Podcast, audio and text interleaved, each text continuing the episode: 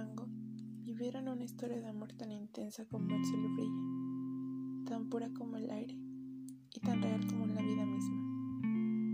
En los días donde el país necesitaba despejar la mente de todas las armas, los cañones y la guerra, existió pues, hace mucho, una pareja de enamorados que demostró que había más peleas que ganar que la de una revolución.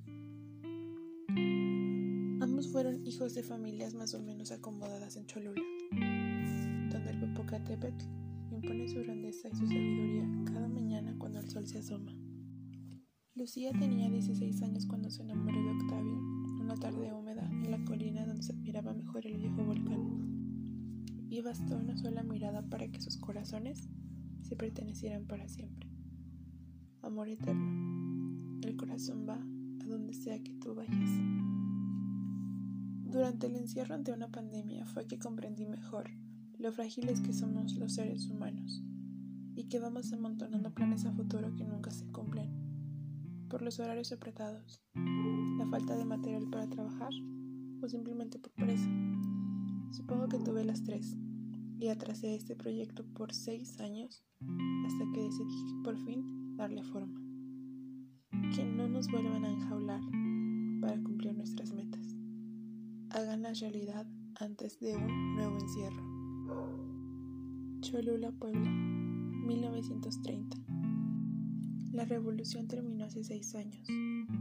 El pueblo intentaba todavía reponer su economía y comenzaba a crecer para el sustento de sus habitantes.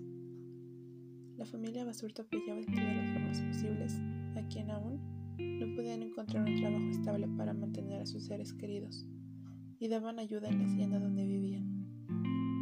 Aunque a Lucía le gustaba estar siempre al pendiente de agilizar el trabajo para sus padres y dar un ejemplo positivo a sus hermanas menores, a veces se escapaba a despedir el día viendo el sol esconderse detrás del volcán que cuidaba la ciudad.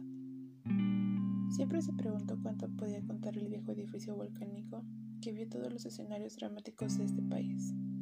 Cuánta sabiduría llevarían dentro además el magma y los minerales que lo hacían ser tan imponente.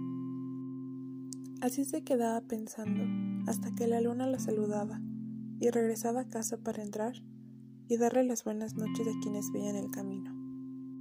Su familia no era la más rica, pero todos los habitantes de la hacienda tenían algo bien claro.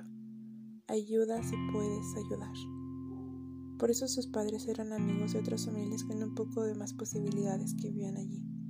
Y siempre se juntaban para agradecer por el amparo que todos en conjunto daban a la pequeña ciudad del volcán. Ella no se había dado cuenta, pero había un muchacho de una familia amiga que desde que la vio pensó que Lucía era una joven que emitía luz, amor y bondad de sobremanera.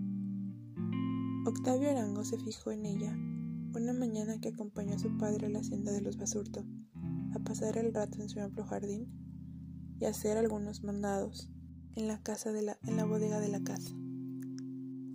La vio libre, la vio con el cabello alborotado por el aire, con un vestido blanco que le cubría hasta debajo de las rodillas.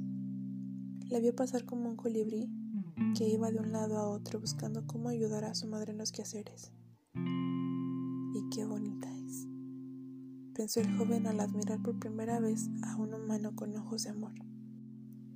La vio perderse entre los pasillos de la hacienda y él caminó a la bodega donde los más grandes ya hacían lo suyo, pero con la imagen de Lucía apoderándose de su mente y buscando maneras para acercarse a ella, pero sin molestarla demasiado como para que no le prestara atención. A pesar de que en esos años la idea de que los hombres eran los que debían comportarse como machos y dar una imagen de empoderamiento, sus padres la habían educado para que de alguna manera comprendiera que el machismo se debía esfumar con el humo de las pistolas. Por eso pensó y pensó todo ese día, y los siguientes, en cómo llamaría la atención de la joven. No la volvió a ver esa semana, ni la siguiente. No la vio, pues, hasta pasados 15 días, cuando los Basurto y los Arangos cenaron en la misma casa, junto con otras familias para hablar sobre la situación del país, los hijos y los terrenos. Aunque nosotros no tenemos mucho viviendo en esta parte del país, ya sentimos que desde siempre estuvimos aquí y es un placer encontrar a personas como ustedes, dijo el señor Salvador, el padre de la familia Arango. Créame cuando le digo que para nosotros es también un placer tenerlos aquí, respondió el papá de Lucía. Tenerlos a todos en general es algo que agradezco al cielo infinitamente. Así se elogiaron los unos a los otros en esa cena, mientras las hermanas menores de los basurto jugaban entre ellas. Lucía estaba atenta con su madre a cualquier situación de la noche. Fue mientras se levantó para traer otra botella de tequila que Octavio pudo saber más sobre la niña que le había robado por primera vez el corazón. Su hija es muy atenta.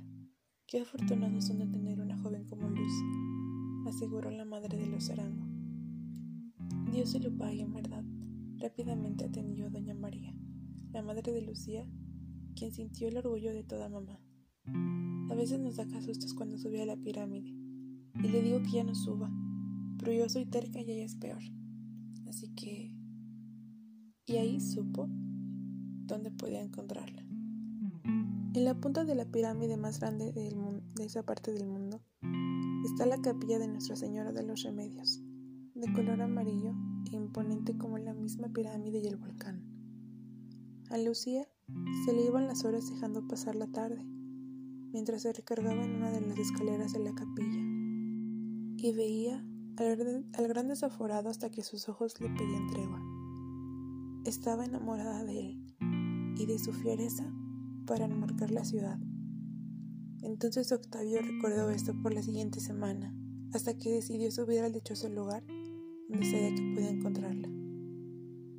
A mediados del verano, la lluvia aplacaba el calor y los cobijaba desde que el sol se ponía en su punto hasta el anochecer.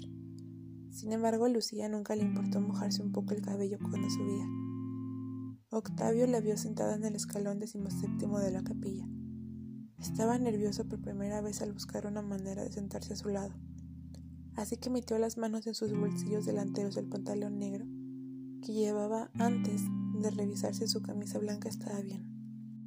Carraspeó para aclararse la voz y subió los escalones hasta estar cerca de ella y reconocerse.